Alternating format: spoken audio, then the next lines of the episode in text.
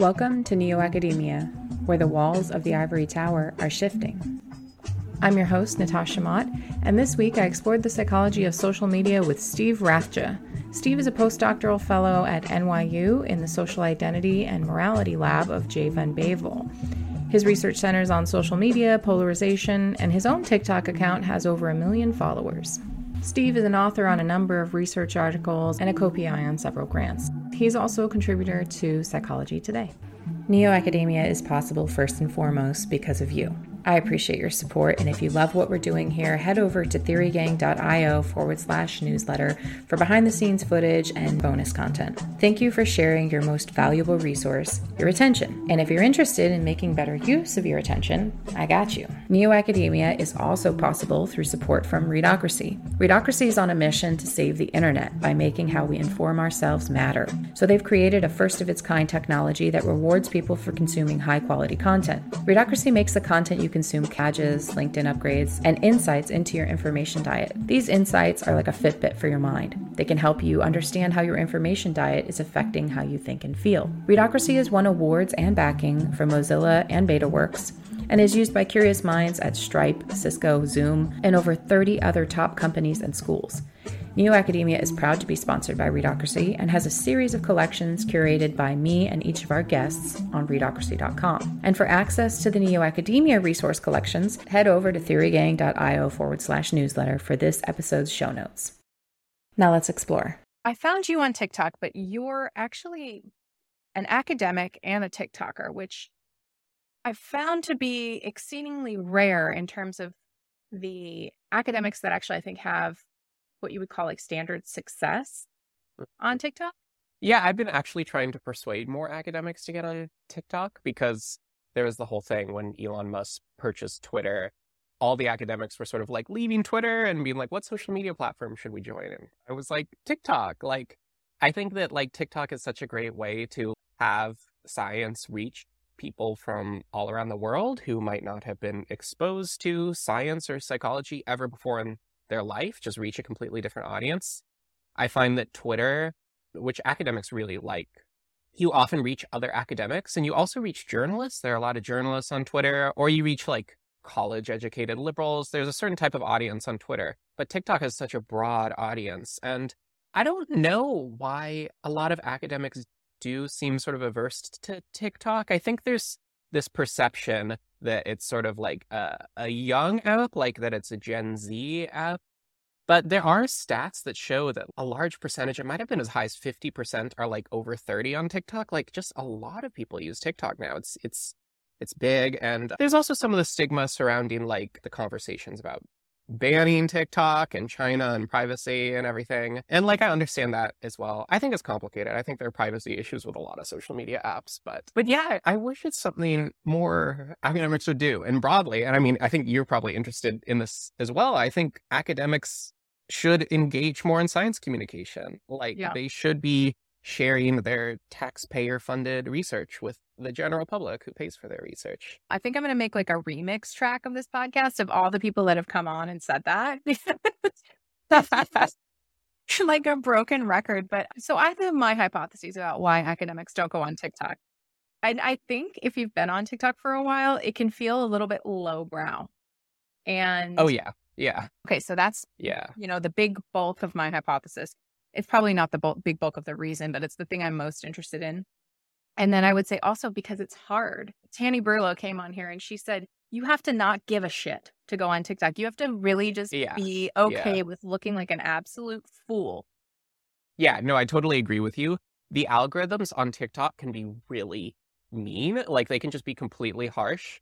The thing is, I've had some success on TikTok, but I've published nearly like 200 videos at this point, And only about like, you know, 10 of those have gone really viral and done really well.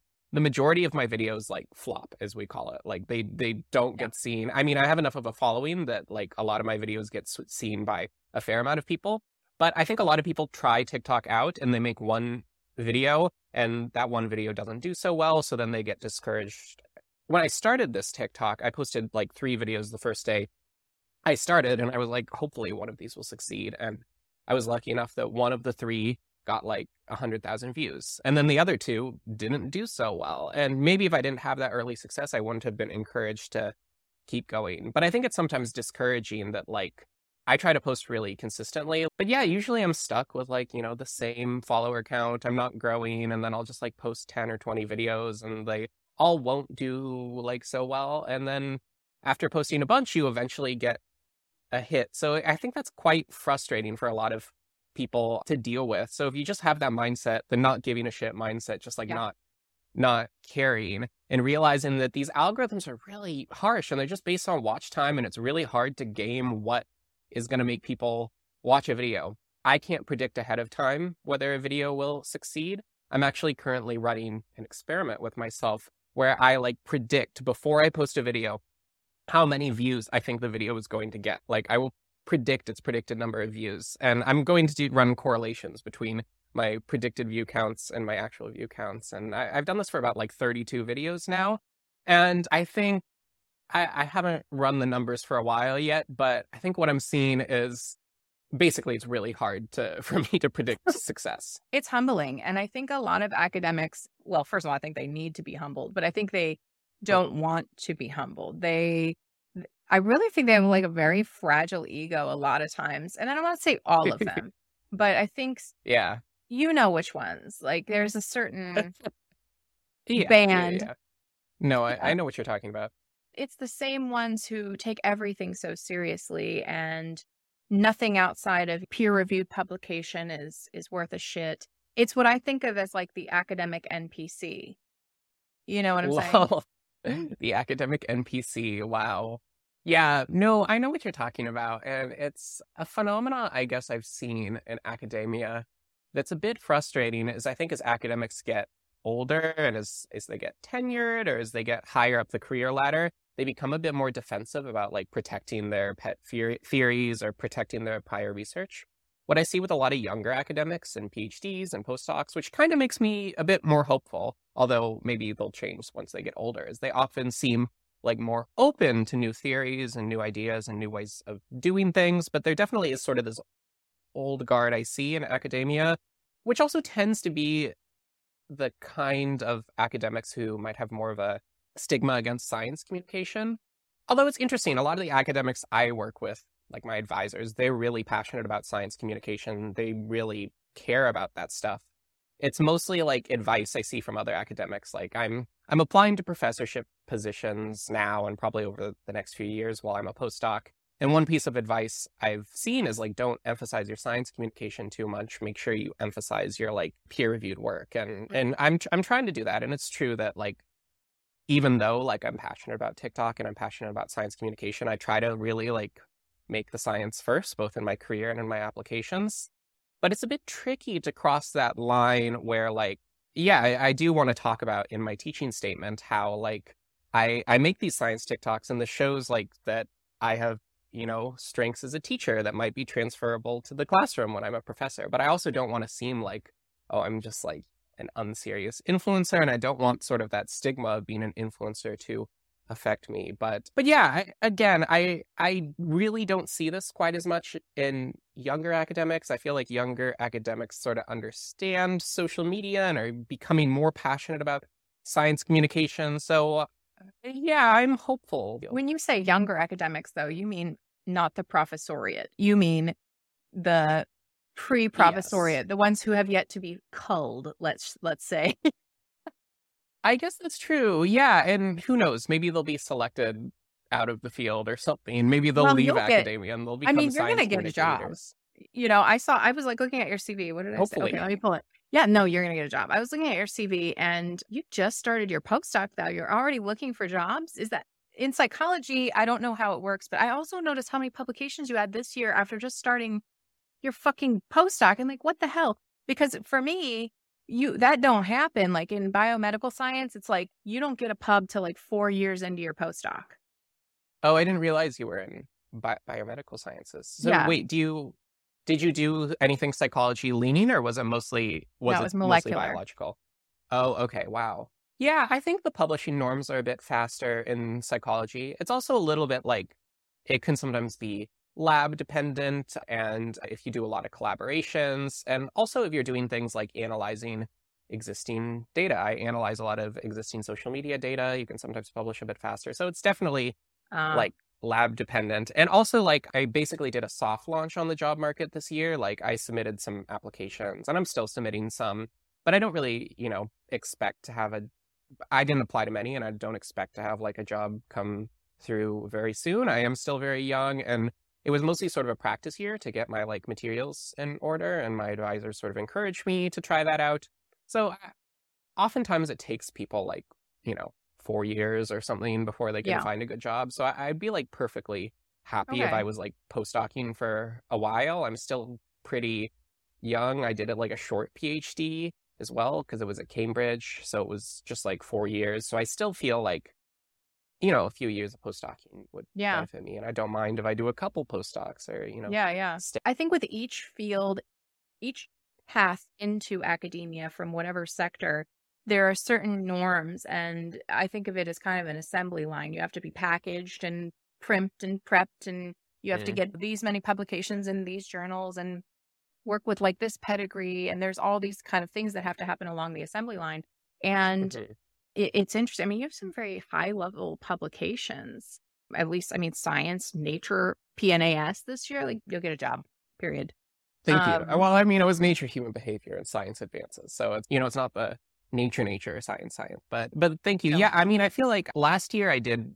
I, I did feel quite lucky. I did feel like I had a good year in terms of my publications were accepted at journals I didn't think they would be accepted at. So, yeah, and I think that sometimes there is I mean, it's obviously like a mix of luck and skill, but there can be a lot of luck in terms of like, are you the specific fit for this specific journal? but it's tough. There's a huge like hidden curriculum in academia. It's very, it's hard to know like what is the track record to getting a job. I never really know if I'm like doing anything right. I I'm lucky that I think I've had some good mentors to to guide me and then there's so much variability in what schools expect in terms of getting a job. It's like a matter of fit and fit in terms of what you right. study. I also think I have some potential risks. I study social media, which is often not yeah. considered something that's part of human behavior and human psychology. And a lot of like people aren't necessarily open to someone who just studies social media. So I never know, did I take a risk in studying that? It might be a good risk because I do truly believe social media is like growing so rapidly and transforming the world. And I think it is just like something that will be like a hugely growing area of study in psychology but yeah, it's it's really hard to know. It's something where like I would love to have an academic job and be a professor. My like ideal career would be to do something like my advisors, Jay Van Bavel, who's my postdoc advisor, and Sander van der Linden, my PhD advisor. They're both like active academics. And then they also write books and they write articles and they communicate their science to the public. I would love to do something like that in my career. That's my ideal. But I certainly have like a lot of backup plans. I would be willing to go into really industry jobs if there isn't a good fit. Yeah. I feel like you have to have a backup plan. I guess you do, but I I mean I didn't. I was like dead set on being an academic and then oh, okay. The problem is when I when I left my PhD lab I, I wanted to go to a certain postdoc and it didn't work out. So I kind of took mm-hmm. the backup postdoc. And so I was already like, oh, we're done now. it ain't mm-hmm. going to work out. So I think there's that level too. But if you are relatively unattached and you can go anywhere, you have a much better chance of kind of seeding somewhere, I think. So you were at Stanford? Stanford for undergrad, Cambridge PhD, and. NYU postdoc. But yeah, I mean, ideally, I'd be at like a research focus university as opposed to teaching focus. I love teaching, but research is like what I'm like very passionate about.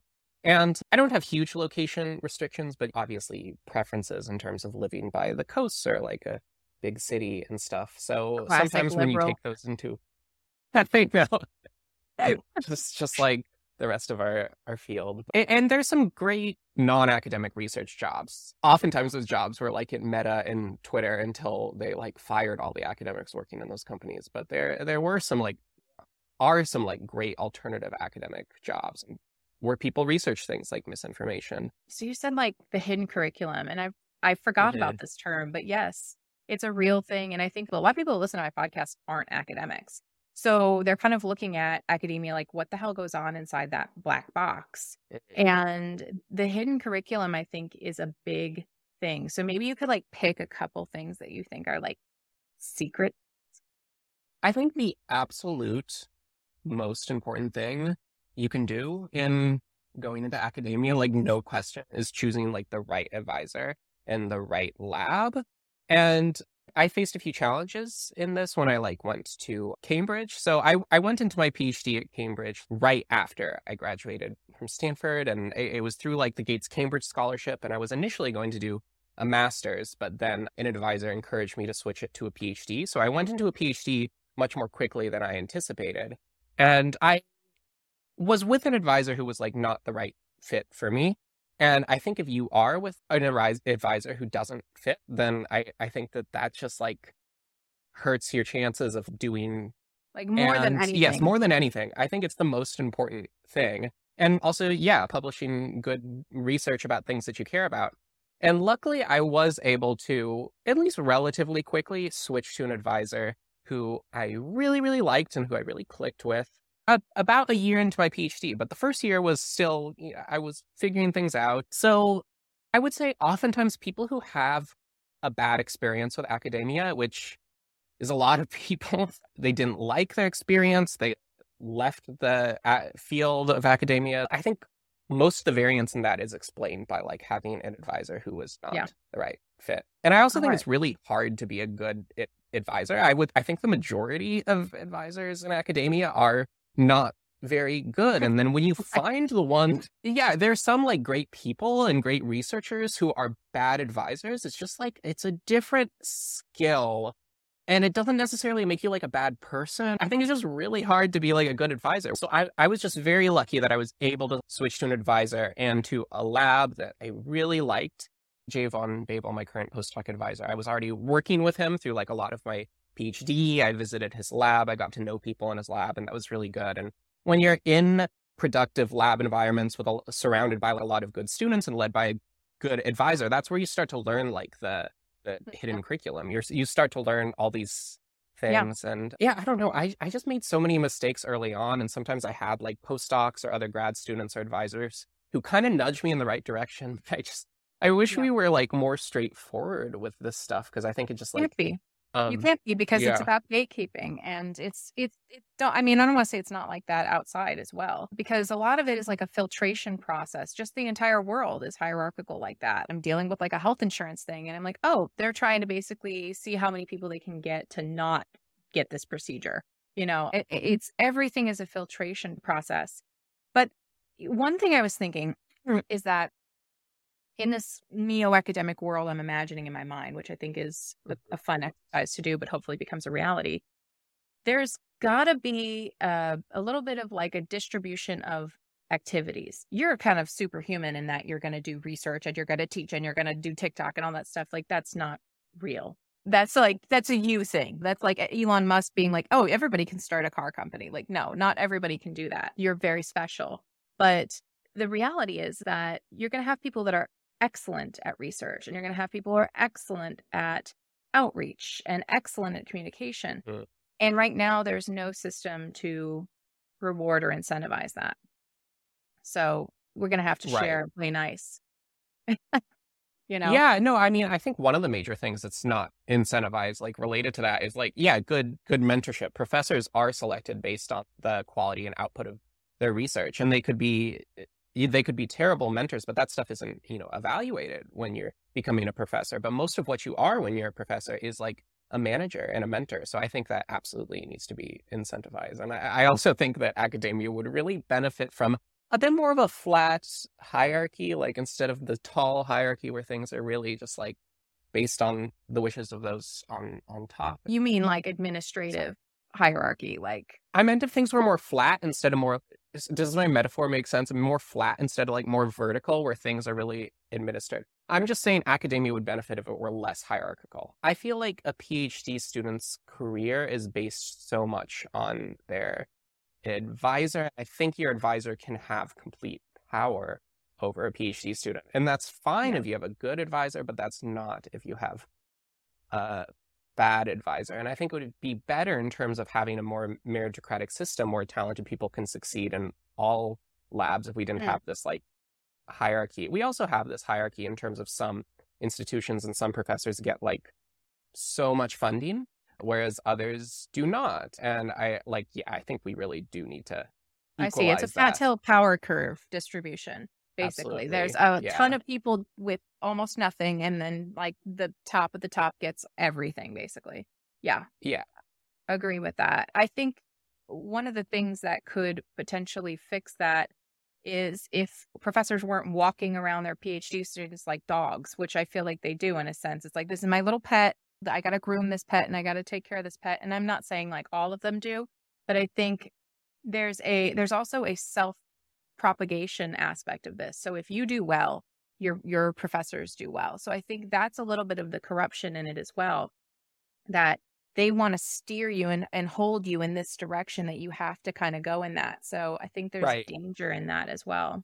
Yeah, it's interesting that I feel like the more senior of an academic you become, the more like your career is just based on like recruiting good grad students and postdocs yep. in your lab yep. who are doing like the majority of the work. And then it's based on a lot of the talent that you recruit. I, I think it would be nice if it weren't based on that and we would like have more students working with like a, you know a diverse amount of collaborators and mm-hmm. also just like allowing their individual success to shine rather than being like branded as a part of a lab and um yeah again a lot of like people who are going into phd programs don't know this they don't know how much your choice of advisor matters for like the rest of your career it's certainly something i didn't know early on we only have one way of building reputation, mm-hmm. and that is through what you publish. And I think that mm-hmm. is part of the issue as well. That that's the only thing that really counts, truly. I mean, you're mm-hmm. the, the rest of the stuff you have to do, but it's not going to make or break you.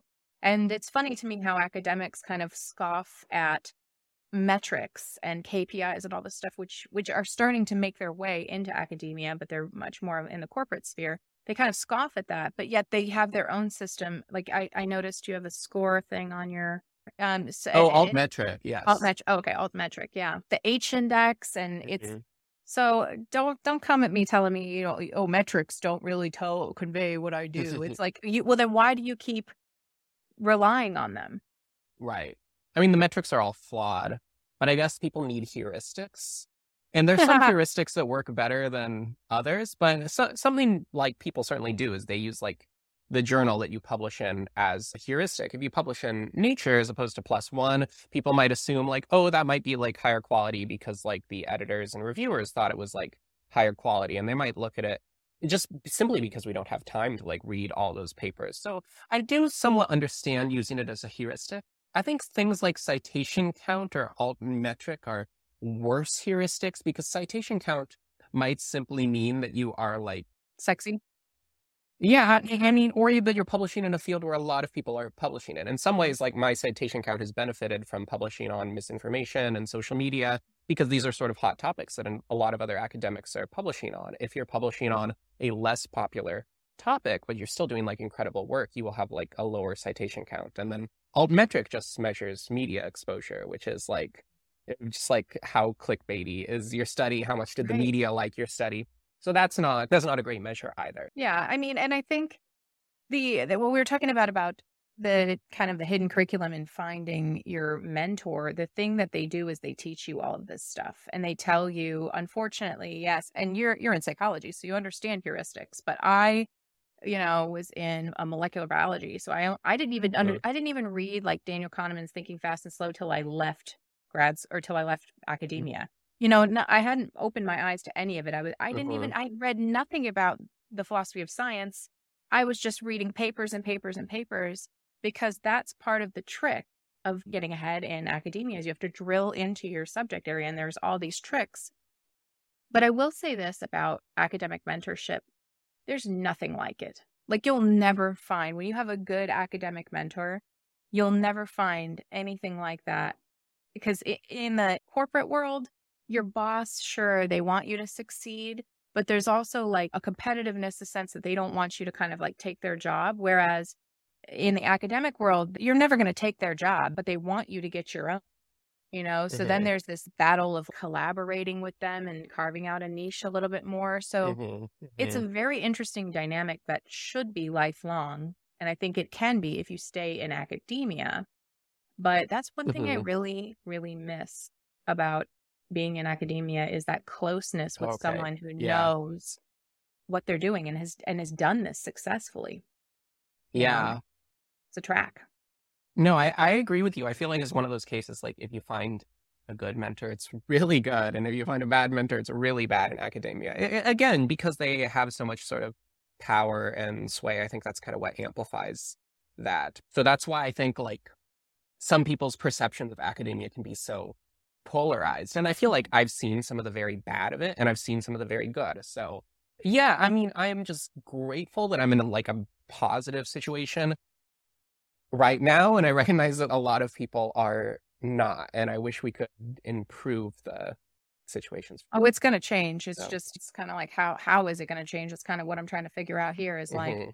how's it going to change and what can we do on the outside that's a little different than the big behemoth Yeah. of academia itself? How can we kind of massage things from the outside a little bit? So that's kind of what I'm looking at, but I'm interested in your neo academia approach because it's more like it seems more focused on changing things from the outside as opposed to the inside. Or are you trying to do a little bit of both as well? Um, I don't think so. I think my approach, and this is exploratory. It's largely me just trying to figure it out. And I think with the next season, this is actually the last episode. So you're closing out the first Oh, season. really? Oh, yeah. wow, So okay. I'll come back in a couple months. But this was just like an exploration for me because I always wanted to be an academic. And then when I kind of Yeah. saw what it was like, I was like, oh, wait, no, uh, this is not actually friendly for me. It's not the dream that I, I thought it Mhm. would be. It's not what it, it wasn't what I wanted. And I think with people who have like a wide variety of interests, that's it, it's not going to work for them because you and you have pretty diverse interests within your niche. But I'm certainly not going to be allowed to study physics very much. You know, I'm not going to be lo- allowed to study psychology. I'm a molecular biologist and I have to dig down into molecular biology. So with neo academia, what I think I'm doing is exploring all different facets of what's going on inside and finding people who are really cu- still genuinely curious. I think a lot of people are dead inside. um, seriously. And trying to find people who have a spark still to, to make things better and incorporate changes that we all agree need to happen. Like, for Yeah. example, science communication. We all agree, but yet there's like nobody really making a concerted effort to like force the universities to use some of that money to do it properly. yeah, Like, no one's doing that. So that's kind of the things that I'm exploring here. I love that. Yeah. Well, and also another thing I want to do, another branch I might start with the next season is just getting people like you who do research Mhm. and who want exposure in a sense to come on and talk about their research because uh, the more that I dig in in TikTok, I see like there's a ton of people actually who are trying to get exposure. They're just not right. they ain't they ain't getting it Yeah. yet. So Yeah, you have to do all sorts of tricks to get exposure through TikTok. You So to- let's talk about your you know. TikTok, by the way. Yeah. The psychology of your TikTok. Like, first of all, it's a Mhm. brand. It, it it's a brand. I don't know. Yeah, I guess. No, it's a brand, but it's a brand. Steve Psychology, Dr. Steve. Yeah, no, I it's it's certainly a brand. I think I try to like maintain a, an like a niche. I, I sort of advice that a lot of people give you on TikTok is like have a niche so that people like when they follow you, they have a reason to follow you. They kind of know what to expect. They know like, oh, I'm you do psychology videos. I, I'm interested in psychology. I'll follow you for more psychology videos. So I feel like if I went all over the place and I was like, this is my life, these are my hot takes about celebrities and stuff, then people would be like, why am I following you? And they, they wouldn't engage. I used to have a TikTok for six months that was just me posting about random things before I like started Steve Psychology. And then like after that, I very intentionally was like, okay, I'm to make like a psychology TikTok account. And it of course grew like much more fast than my other account that had like you know 600 followers because it was just me posting random things. So yeah no i certainly agree it's a brand. And then the psychology of it i mean the part of why i study in my research is actually the psychology of like what goes viral on the internet. Like that's a huge question i'm really interested in and i think it's a really mm-hmm. important question because the things that go viral online are the things that end up being seen by most people. We live in an attention economy, and the algorithms choose to show people what they watch the most, what they engage with the most. And I mean, a lot of my research isn't that positive. It's shown things like if we dunk on a member of our out group, or if we post something that is highly negative or contains moral outrage, it's more likely to go viral. So it's like, you know, outragement leads to engagement. It's sort of that kind Okay. of motto. Oftentimes it can be like negative stuff or stuff that feeds into some very basic emotions that go viral. But But the I don't do irony is you don't do Yeah. that. You're the most like I was. I've watched. I watched quite a bunch of them in like in a row. Oh. And the one thing I think, I mean, your brand is very neutral. Your brand is uh, a bit formal. It's you know you have a tone when you speak, and you can tell you choose your words carefully. Mhm. But I I was so glad when I saw that you had so many followers because I'm like, this is really chill. Like it's pretty. It's a, it's I think a great start for people to see that it doesn't have to all be polarizing.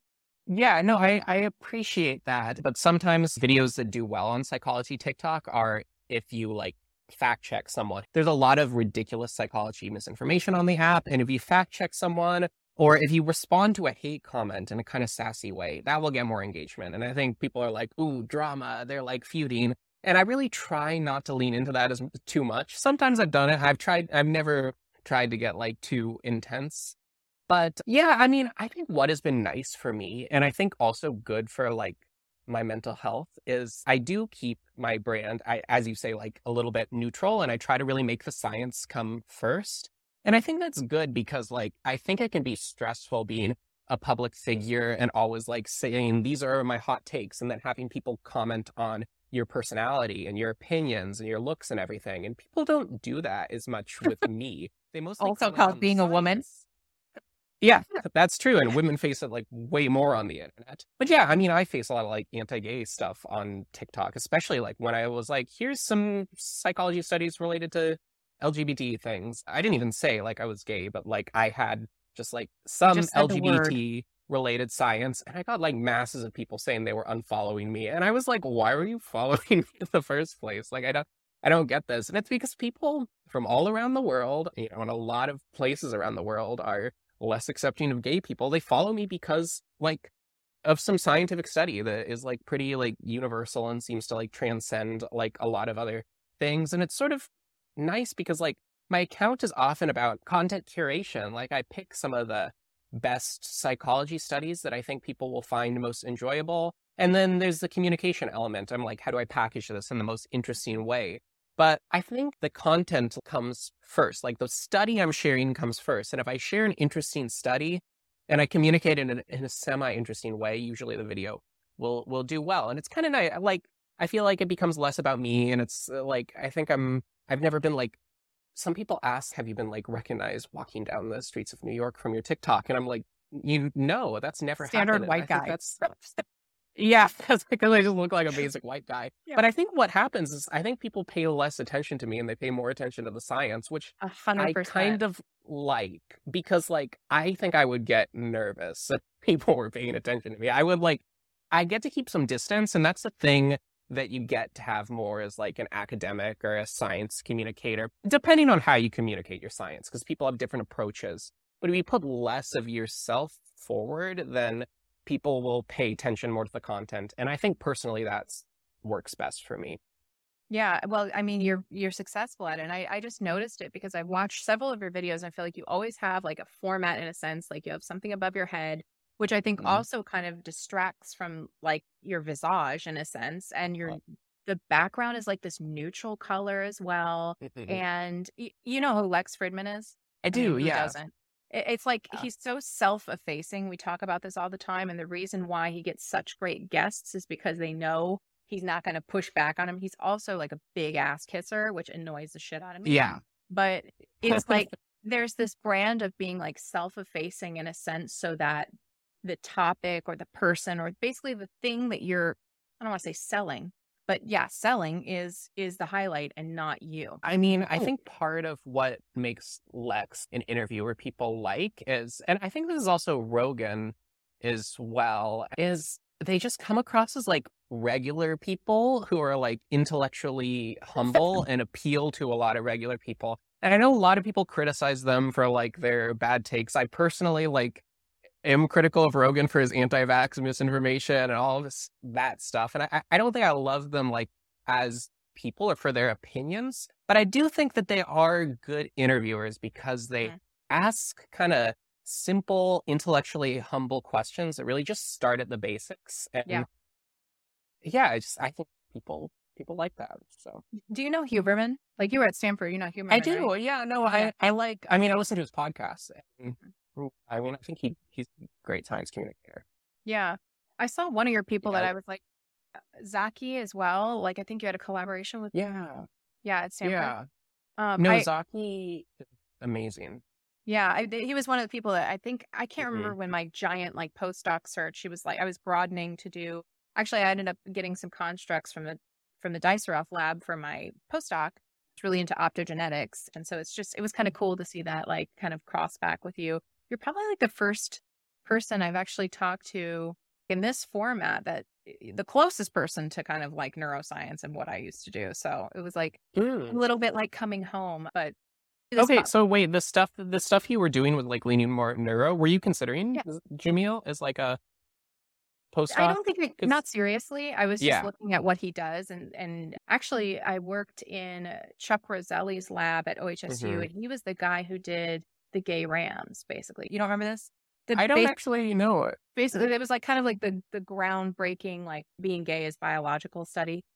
Oh And- wow, okay. I think GLAAD was upset that he was doing it, and they Oh, teamed up with PETA and and like harassed him. And you know how Oregon is. Like you can't do shit. Yeah. And he was working on giant rams.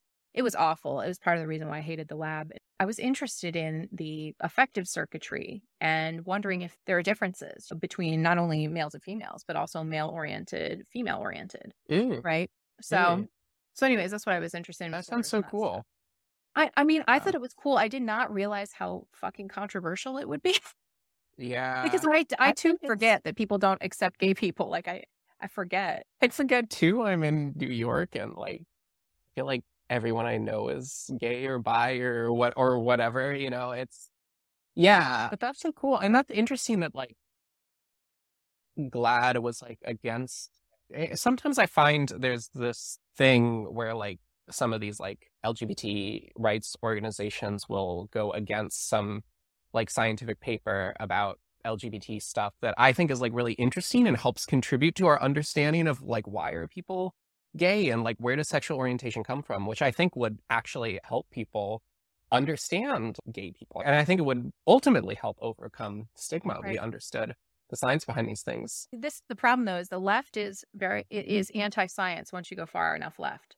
They really are because eh, they're afraid of it. Because what happens when you discover what the biological cause of gayness is? What if there's a gene? What if we can cure it? Should we cure it? Then they're dealt with all these ethical questions. And this was the problem with COVID with the left is they they had to contend with ethical questions and meet that with science and and decide that science is not God, right? Like it's not we can't base all of our ethical decisions on science. It's not the same thing, you know. There's, yeah. there's different types of truth, and I think when you go far enough left, you're like floating in the quantum realm a little bit. yeah, I mean, a lot of these studies about like the effects of political ideology versus political extremism, I think one study shows like as you get farther right, you get more dogmatic usually. But there's also a slight effect of like as you get to the extreme left, you get more dogmatic. And I think you definitely see more science denial on the right and on the extreme right. But I think you can also see effects of ideological extremism on both sides. So oh yeah, absolutely. I, are you familiar with like Dan Kahan's work? Is it Kahan Kahan at Yale? Yeah, no, I am familiar with his work. His work is interesting. My my former PhD advisor has debated a lot with him, and I Oh, think really? disagreed. Yeah, I mean, because he was one of the big he was one of the big people on motivated reasoning, and he basically argued that like the more like reflective and intelligent you become, the better you are at like justifying your beliefs and Oh, like yeah. engaging in motivated reasoning. I my Sander van der Linden, my former PhD advisor, I think he disagreed with that. And I think at like as more studies are coming out, I think we're finding a little bit less evidence for that hypothesis. Like generally, I think generally what researchers find is like reasoning is a good thing, mm-hmm. basically. Like reasoning and intelligence usually leads to more accurate beliefs. I think Yeah. lawyers who are really intelligent can justify ridiculous things. But if you are like, a, if you have an accuracy goal, if you're like a scientist, we should say scientists, for the most part, they're motivated by accuracy. Sometimes they have other motives. I think Mm. then you should usually use your reasoning to try to get closer to the truth. You said should. yeah, no. I mean, I I would say for the most part, science does a good job at that, but also has its flaws. I think it does better than better than journalism, better than law. My postdoc advisor Jay Van Bavel has sort of argued that sort of the institutions and norms of science do help prevent against motivated reasoning. We have a peer review process, and a lot of people criticize peer review, but I think it's like generally good to have like kind of contrarian experts like engage with debate about your research. I think for the most part, some form of peer review is good. Like we do have institutional norms and we have certain things that I think protect against making science like completely like devoid of accuracy in the way that like sometimes journalists or politicians and other people can sway the truth a bit more. Well, here's my issue with this, and I- and I love that we're getting into this because this is the fun part for me. So, uh, a lot of people in psychology like to talk about implicit bias, but Mhm. then I feel like they neglect the concept of implicit bias when it comes to things that they may be implicitly biased towards. I mean, so this is the Mm. problem with science in general. We are the observer and the observing. Like this is the Mhm. problem ultimately what that we're, we're having with science when we try to look at ourselves. But when you're talking about scientists and motivated reasoning, they are motivated to believe that they are motivated by reason. You know what I mean? They're not motivated. Yeah, that's true. That's fair. But also, same thing with peer review. When the peer review system seems to work for you, then it's like it's working. But also, there's a lot of things about peer review that absolutely suck. And one of those things is, you know, negative findings. There, you, you don't get it published anywhere. Yeah. It's like the Winston Churchill saying, you know, democracy sucks. You know, except when you think about anything other than democracy. I love my paraphrasing of Winston Churchill.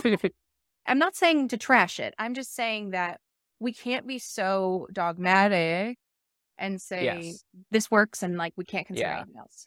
Yeah, I mean, yeah, I certainly agree. And to check my biases, like I am still in science. I might be biased to believe that science is good and reasonable and gets us closer to the truth. And I've also had relatively positive experiences with peer review. And I would say, even with some of my like worst peer reviewers who have trashed my papers, I've learned something from them. So, like, I think feedback from as many people as possible who are educated experts is usually good there is corruption. There are issues. There are a lot of institutional failures, I believe. And I think scientists have a lot of individual biases. I mean, scientists like might have a pet theory and they might run studies that always support their pet theory. But then sometimes you have a different group of scientists who have a completely different theory and then they will argue with each other. And then through this debate, there will sometimes be like some truth that emerges. I've been involved in academic debates. I'm currently participating in adversarial collaboration moderated by Wow. like the Center for Adversarial Collaborations, and me and That's some other scientists are collaborating with a competing team of scientists who have different hypotheses. And I think that like we have different beliefs and we probably have different motivations based, uh, and we probably have motivated reasoning. But I think through some of these debates, we can get closer to the truth. And I mean, again, I'm not saying it's like perfect. This is like ideally how the system should work. So there should be some deliberation. There should be people who are checking their biases, institutions, and a system that's checking biases. And sometimes that can fail. But from what I've seen, it's science seems to be doing a better job at getting toward the truth than other institutions and systems and think tanks and Oh, I agree. places. I agree 100%. It's why it's why I still identify as a scientist because that's the best we got so far. It certainly works better than Yeah. like consulting my crystals. Okay? So, speaking of consulting crystals, so one thing I was thinking when I was listening to your TikToks is that you give these studies, you give a lovely overview, and I was thinking about what's next, you know, because you see all these things coming out about the creator economy and this is what happened Mhm. in 2022 and what happened in 2021 and i'm thinking what's next in like 2025 you know what where are we going to be in terms of creators? Because hopefully you'll have spelled out every single psychology experiment worth mentioning by then but Oh no, I'll run out of material. no but that's what i'm saying like you won't because the things that i think are missing from tiktok especially is like that next layer of depth on almost everything yeah. Yeah. Yeah. because you know you gave out a study here but like i was thinking about the problem with giving people information like the Dunning Kruger type effect that they're like armed with, you know, Steven Psychology's Mhm. information about psychology. And I'm like a junior professor now. And, you know, they kind of fall into this trap of believing that they know a lot of shit. Yeah. They know the top line of the of the study and not all the Yeah. debate around it. So I hope that's Uh-huh. next. Who knows if TikTok's even around by then, given all the debates about banning TikTok? I do think nowhere. that like short form video is definitely growing. I think that, you know, social media started as text and then it moved to pictures with Instagram and now it's on video. And I think people ultimately find video most engaging. But it's true, people are demanding long form content more. And people are saying that like video essays on YouTube are becoming popular again. And obviously, podcasts have been popular for a while. I love podcasts. I love the long form, getting in depth. It's it's almost like instead of reading a book by an author, I'll read their podcast interview and I'll be like, okay, I got it. So like honestly, who knows? But I think we'll continue to see a rise of short form video. I love long form. I don't know if people have the attention span Right. for it. Who knows? It would be nice if we had some way to get the attention span back. We might have AI created content pretty soon. We might have like ChatGPT and like all these like Oh, yeah. advances in AI creating content better than humans can create it. So I guess that's one prediction Yeah, for hundred the percent. future. I saw Greg Eisenberg. I, well, I didn't even know who this was until today. I think he's like a YouTuber. I don't know where he came from, but he said I was reading a Substack, and he said like basically in 2023 you need to be super fucking unique. He didn't swear, of course, that's me adding it, but because otherwise, if a if AI can do it, they're going to do it better than you, more articulate, more whatever. So you better bring the juice. Kind of scary, honestly. and yeah, I mean, I think TikTok is becoming more competitive. I think when I started it in 2020, it was, I think it was easier to like succeed. I, I think I, Yeah. my videos were amplified a bit more. I'm seeing some growth on my account again, but like I go through long periods of stagnation. I think there are just more people on it. I think the creator economy was very hyped for a while, but I think the creator economy is actually dying a bit Yeah, as a lot of creators are realizing they can't make any money unless you're at the Right. very top or if you're able to draw traffic to your business or do something very creative you can but uh, but yeah it's really hard to make money as a creator it's, this is the problem I'm I'm running into with like thinking about neo academia because I've got all these little places where I can make money, but I'm like patchworking together a salary in a sense. yeah And most people cannot do that. Like there's a, you know, the patronage model and there's all these different models you can do, but the reason academia functions so well it is be- partly because of the bureaucracy of it and it, there's a track you know these are the places where Mhm. my great great grandfather academically got published and got grants from and he taught my academic daddy how to do this and you know so like I can't believe my academic daddy? is that your Um, what you call your academic advisor academic daddy that don't say that i mean nepotism in academia is a thing. There's like a study showing that like 25% of professors had parents who like were in Yeah. academia it's just like that's why it's so of the- dry Yes. One of the big keys to succeeding, it's it's kind of like film and TV with Nepo babies, is Yeah. like you need to have parents who are professors. With some of the top performing academics, you'll learn that their pro- parents were professors, that probably gave them a head start in learning the hidden curriculum and learning all sorts of things. So academia is such a mystery to people outside of it. Like again, I really had no idea about academia until partway through my PhD. It was so even at undergrad, it was so opaque.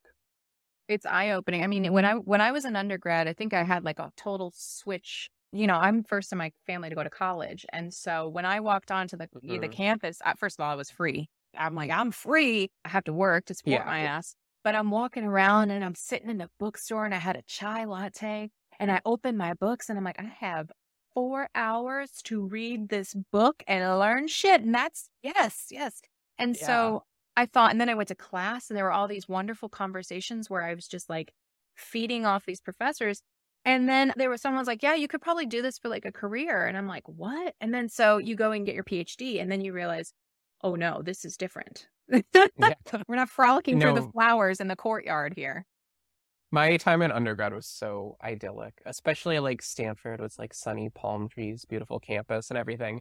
And just like psychology classes were so well taught and I was taking philosophy classes. It was amazing. And certainly that transition from learning to then the PhD the difficulties of PhD. producing science, which is so different because your day to day as like a PhD student is like you're uh, submitting ethics approvals or you're coding in R or you're debugging. So much of it is not really about the content or the knowledge about it's about the craft of creating science, which is so hard. And you're not thinking Yes. about big ideas most of the time. You're thinking about the very like nitty gritty. And what TikTok allows me to connect to is kind of that like joyous thing I had in college where I was learning so many things and I felt so inspired. And like I get most of my content ideas, maybe not most, but a, a lot of them from like what I learned in college from those intro psych classes and stuff. You know, the other stuff, you know, is from reading papers and Twitter and everything. That's where I get the other ideas. But yeah, I, I try to like sometimes I sit down and I'm like, what what did I learn in my intro psych classes or intro philosophy classes? Oh, I'll make a TikTok about that because those intro classes select like best, most engaging studies that lasted the test of time, and then those are the studies that do best on TikTok. I've found are the classics. That's probably why my TikTok doesn't do well because that's not what I'm Oh, you have a interested in. I do. I do. How it's cool. all I over need the to place. follow you. Well, okay, good. And then eh, I'll I'll tag you in something, but then I need Okay. your advice for growing my brand because obviously I suck at it. Like I'm too I'm the exact opposite of you. I'm like all personality. So it's like it's it's it's wrong. But that really works for some people. Like I don't want it. I don't want it to Yeah. work for me. And I'm like all personality, and then people like critique my personality. And I'm like, no. that that's what I hate. I hate the critiques of my. Right. But yeah, So here's what I like my experience in grad school, the, the juicy moments. Cause you're right. A lot of time it was pipette. For me, it's pipetting, it's editing, it's writing a grant, it's dealing with spreadsheets and reading some fucking manual for a god awful piece of equipment and then troubleshooting the god awful piece of equipment. It was awful, but the moments that were beautiful was like journal club. I remember I picked a journal club article about genetically modified corn and I picked one about acupuncture and everybody was pissed because mm-hmm. our our department was very interdisciplinary. It was cell biology, neurobiology, and anatomy. It was like the weirdest department. But everyone's like, really? We're like, we're gonna read about genetically modified corn. And I was so excited because I'm like, I know nothing about this. And now I'm going to go down this awful rabbit hole. And, and the study turned out to be absolute bunk because it wasn't about corn at all. It was about the pesticide exposure. Every one of these articles that I did, it was just so fascinating. But this is why I think my TikTok doesn't do well because I go down these crazy rabbit holes, very deep, very mm-hmm. broad. And everyone's like, what the fuck is she talking about now? some know. rabbit hole TikToks do well. Like I, I have someone, one of my mutuals, I forgot who, who talks about like blimps and how there are only like 25 blimps left in the United States and like just like gives so much detail. And I found it so fascinating. And I think those are her most viral videos. They're about blimps. And I think that's just like so weird and quirky and such an interesting fact because like I feel like I've seen blimps and it's weird that there are so few in the United States. So I think sometimes you can do well with like quirky and nation specific. I mean, I think what does well is sort of like novelty, weirdness, emotion, surprise, things like that. I have to be accurate and not clickbaity, but like you Right. also have to really simplify, short, simple, fast, things like that.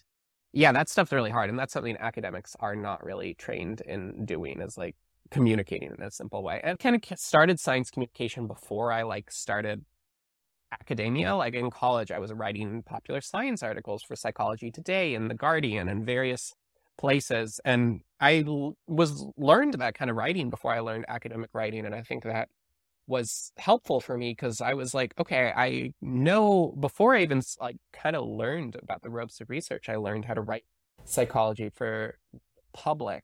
I think being a trained in science communication helps you as an academic. I think it helps you write better journal articles as well. As well, people who are communicating science to the general public tend to write much more readable journal articles. I find. Oh, find. yeah, they do. And this is where I think that academics could do well to be trained by people outside of what they're doing. Because I don't think that they should be completely separate jobs. But wouldn't it be cool if you had like a departmental science communication person? Why can't we have that? Where somebody knows your research intimately. They only have about five labs that they study, and, and their job is to publicize that content. I mean, put it in your fucking F&A for your grant. Like you should be able to do, you know what I mean? And then can you imagine like seeing your research actually put into those terms because like you know how it is to get a like a PR what's a press release about about your work. You've probably had that happen, right? You've Mhm. exciting work. It doesn't happen very often in biology, but I remember Mm. we had one for this alcohol study we did, and everybody in the lab was like, "Oh my gosh, like real people are reading our stuff." And Mhm. you look at it and you go, "That's what we did."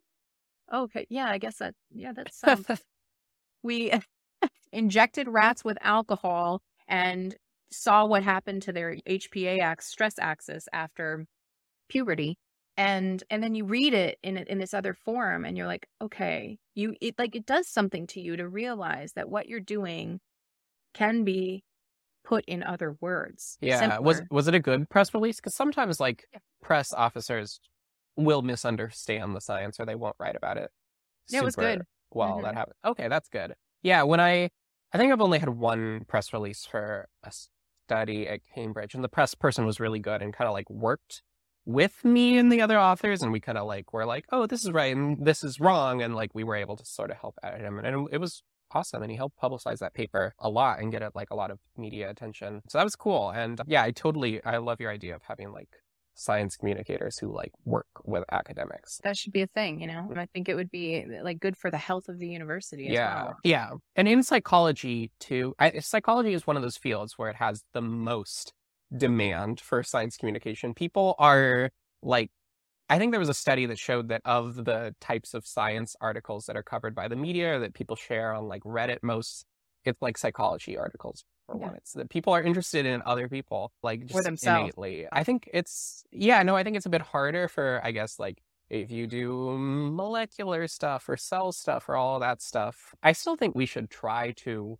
we should encourage it. When I have physicists talk about the universe on my TikTok for you page and like particles and everything, I'm so fascinated. Like, I love that when like we have good science communication about physics or biology and well that's interesting like that, because hard topics. that's an interesting spectrum that I hadn't considered before because you're right. Like physicists, it's almost so abstract that you're Mhm. captivated in the same way that like psychology captivates you because it's Yeah. so intimate.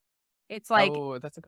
Yeah. you know, like you're Yeah. so far removed from it that there's this wonder and awe. Yeah. And then with psychology, you're like, yeah, that's me. And I kind of intuitively knew that, or I'm surprised to hear that. But then you think about like biology, and it's basically like CP325 does, you know, Yes. genetically, it's like, it's it's fucking the worst. I I failed at choosing my profession.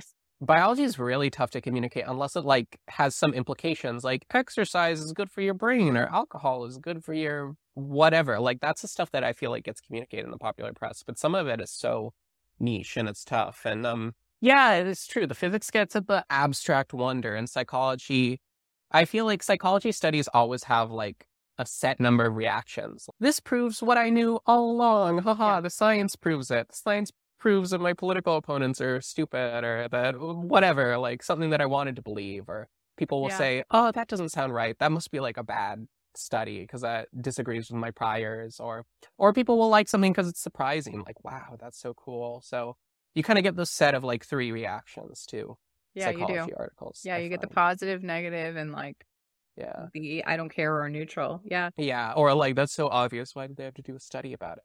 It's like, That's my favorite. Like my on my other podcast, my co-host always says stuff like that. He's like, I don't understand why they do. I'm like, the, the- only reason we can say this now definitively is because Yeah. somebody did like ten experiments. Yeah. yeah. No, that's fun stuff though. But yeah, I, I think about like the social media stuff so much because it's it's just fascinating to kind of like watch people. Have you looked into like the lives at all on TikTok?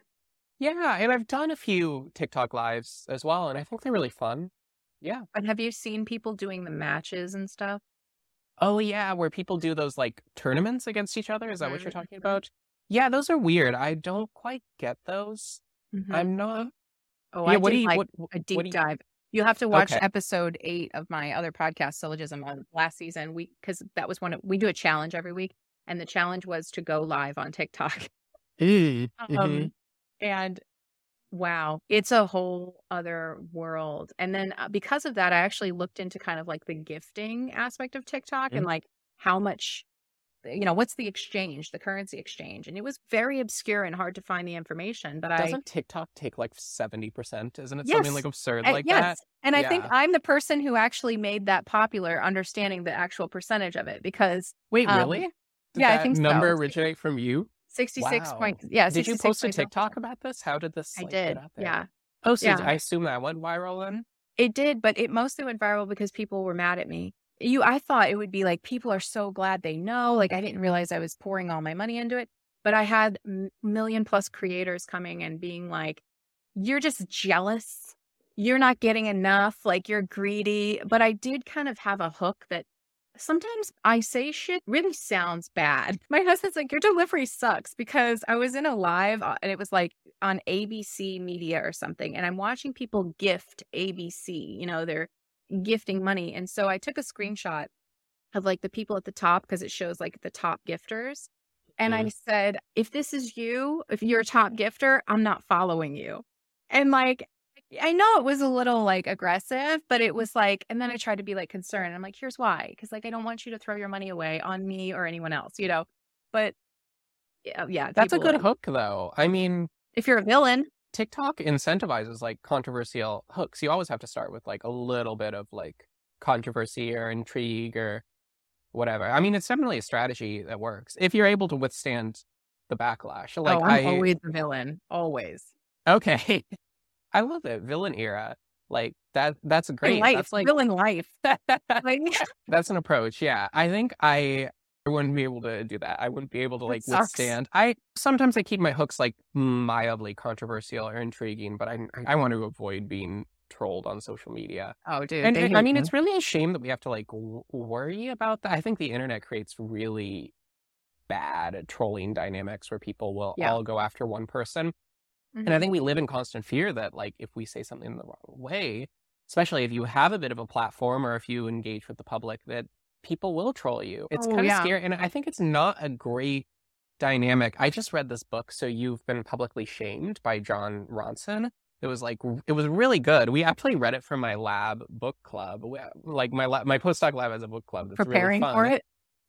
Yes, preparing to be publicly shamed. And he talks about it was I, it was written like a few years ago. So he was talked about all these cases where people got publicly shamed. Like Justine Sacco was like a case where she made like a kind of a bad joke on the internet and she had 140 Twitter followers. And then she went on an 11 hour plane ride and she got off the plane and she was trending on Twitter. The entire internet was against her. She lost her job. It was like a whole and sort of for making a bad joke that was pretty like it was like a distasteful joke but even for like offensive jokes you don't necessarily deserve that or think that your joke will be seen by the entire world. She had 140 followers. And Jon Ronson was sort of arguing that the internet is creating these dynamics where we're kind of like afraid to be provocative anymore or we're like it's incentivizing this kind of kind of this neutrality and this fearful way of putting things unless you are certain figures like Donald Trump or Elon Musk who kind of live for the outrage and you lean into the negative attention. We do have figures like that. But then for a lot of us, we lean into like the okay, I will I will avoid saying potentially controversial things and you have to sort of frame what you're saying so the anyone from any walk of life from the entire world might not misinterpret you. It sort of eliminates context where like Yeah. someone might have the context to understand what you're saying isn't offensive, but someone else might take that what you're saying completely out of context. So Well, this is the thing. It's creating a global monoculture, basically. Mm, And the mm. people, the figures like, you know, me or, you know, anybody Mm. who's incendiary, it's not that we're villains. It's that we're speaking to a certain type of person. And that is almost shameful now. You're not allowed to speak to certain types of people unless you're certain types of people. Then that's fine. But if you kind of isolate your audience and say, I'm, I'm only talking to these people, let's use Elon Musk. He has a way of doing things that is his own way. And he's being criticized now for doing things the Elon Musk, Musk way that everybody loved a while ago. And I think a lot of this is like the anti billionaire sentiment as well, like the anti capitalist. They're looking for anything to bury these people. But But I do think Elon Musk has generally made some bad decisions recent. Like I think he has Twitter Oh, yeah. brain, basically. Twitter brain is like Yeah. when Twitter becomes your world and you're way too affected by the incentives. And Literally. I think he's I mean, I think he's always been a risk taker, and I think becoming more of a billionaire gives him enough financial security where he can become enough of a risk taker.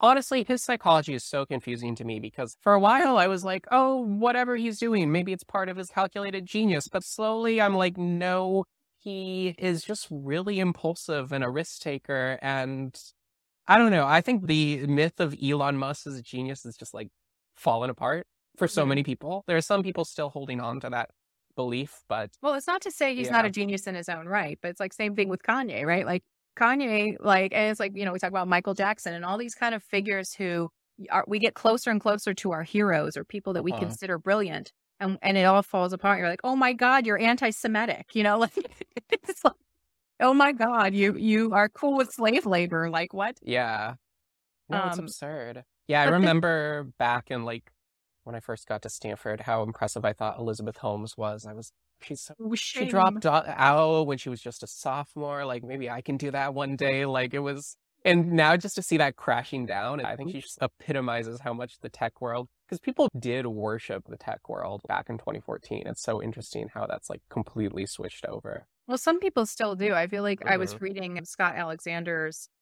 blog, you know, Slate Star Codex. Do you remember? Oh yeah, I know. I like that blog. Yeah, so he did these three kind of pieces. It's like a Silicon Valley party, and then another Silicon Valley party, and then yet another Silicon Valley party. Mm-hmm. And it's kind of like showed the evolution of how these like parties have gone. And I feel like the the persona of like people who are still in Silicon Valley, who are still in tech and still doing these things, is like it's morphed and changed. But this another that's another fascinating dynamic that I'm interested in. See that this is why I feel like I couldn't be I couldn't stay an academic because I'm I'm too interested in all these different I want to like peek mm-hmm. my head into all of them mm-hmm. and like and that's what I'm doing here with you.